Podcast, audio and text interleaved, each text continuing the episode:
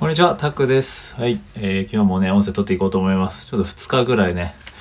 ちょっと空いちゃいました。はい、毎日更新できてませんでしたけどね。はい、今日も、気にせずやっていこうと思います。はい、よろしくお願いします。はい、今日ですね、今日のテーマですね、話す内容なんですけど、以前ね、ツイッターで話した内容、つぶやいたやつですね、ツイートして、久々に見て、やっぱこれは大事だなと思ったのでシェアしようと思うんですけど、それはですね、人がね、記憶しやすい五感の割合ってことですね。人が記憶しやすい五感の割合ってことで、お話ししていこうと思います。ね、これ何で見たかちょっと忘れたんですけど、こんなのが書いてありましたね。で、どういう感じかっていうと、パーセンテージ的ですね。大体割合なので。で、読むだと、10% ですね。はい、これは記憶しやすい割合なんでね。読むだと 10% ぐらい。聞くだと 20% ぐらい。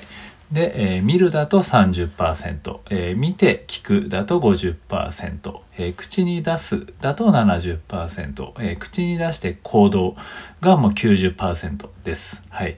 ね、これやっぱり口に出して行動するっていうのが、アクションを起こすっていうのがやっぱり人がね、人間がやっぱり記憶しやすいって言われているみたいですね。はい。で、願い事や目標をね、こうやって声に出したりすると、こう脳がね、記憶して実現しやすくなるらしいんですよね。で、ちなみにやっぱり言葉を覚えるときですね、英語とかでもそうですけど、ね、動作とセットだとね、記憶に定着しやすくなるっていうふうに言います。はい。で、やっぱり文字だけではね、やっぱり時間がかかる理由っていうところですよね。結局、読む、聞く、読むとかなんて 10% なんですよ、記憶なんて。ね。はい。それが、はい、結局口に出してやっぱり行動することによって、それがねより定着しやすくなると。で、例えばね動作とセットだと記憶に定着しやすくなるっていうのはやっぱり、よくね記憶他にもねやっぱり感情を通すとね記憶力が上がるというか記憶に定着しやすいっていうんですけど、例えばこれ英語なんだったっけな、かき混ぜる、例えばかき混ぜるとかもステアと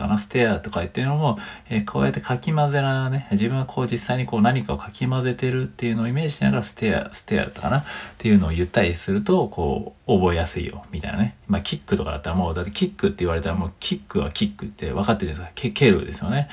でパンチもすぐ動作出てくる、もう覚えてますもんねそれを。やっぱり動作パンチキックとかね。はい、じゃあ他、ね、そういうのってすぐパッて出てくるじゃないですか。やっぱりそういう動作と一緒にねやっぱり記憶されてるからですよね。なんでそういった意味でもやっぱり読む聞く見るだけじゃね見て聞くでも 50% なんですよ。やっぱりだから口に出すね、だけでもやっぱり 70% でやっぱり口に出して行動っていうのはやっぱり 90% ぐらいのね記憶力になるので、やっぱり英語がねどれだけこう単語を見ても覚えられないのっていうのは、そういうことですよね。なんでやっぱりその自分のアクションを起こしながら自分の感情を通しながらね学んでいくのは結局効率いいんですよね。ということでね、その人がこう記憶しやすい五感の割合ということでね、お話ししたんですけど、ただ本当にただ見るだけじゃやっぱり百聞は一見にしかずとかそれでもダメなんですよね。さらに行動しなきゃいけないわけですよね。そうすることによってこうどんどん自分を定着するって感じですね。でね、さっきも言ったんですけど、この願い事とか目標とかも声に出す、有言実行みたいな感じですかね。でもやっぱり声に出すと脳が記憶するらしいんですよね。だからそれでね、引き寄せの法則みたいな感じですけど、でもやっぱりその自分にこうよりね、声に自分にこう発することによってそれがね実現しやすくなるっていうのは、多分自分にこう洗脳してるようなイメージに近いと思うんですよね。やっぱり言ったことによって自分も記憶するんで、これは重要なんだなってね、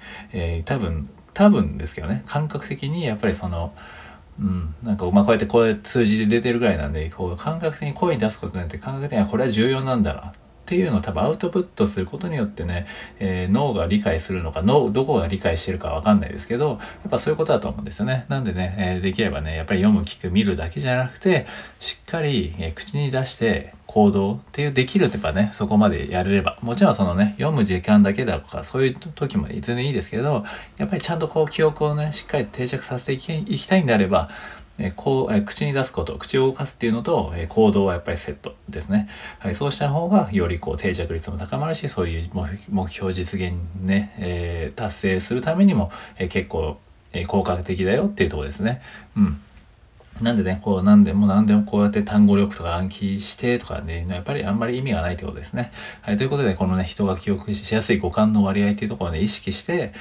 こう、行動していくっていうのをね、大事に。まあ、だからこうやって音声発信ですごくいいと思うんですね。そういう意味では。ここでね、自分で有言実行じゃないですけど、音声に残すってすごくいいと思うんで、まあ、YouTube がね、なかなかできなかった人とか、まあね、こうやって音声配信を軽くね、誰でもできるようになったんで、まあ、そういう意味ではめちゃくちゃいいですよね。はい。なんで、すごく多分ね、自分にとってはすごいいい学びになってると思います、この音声配信も。なんでね、ぜひね、口に出してどんどん行動していきましょうってとこですね。はい、ということで今回は以上です。では失礼します。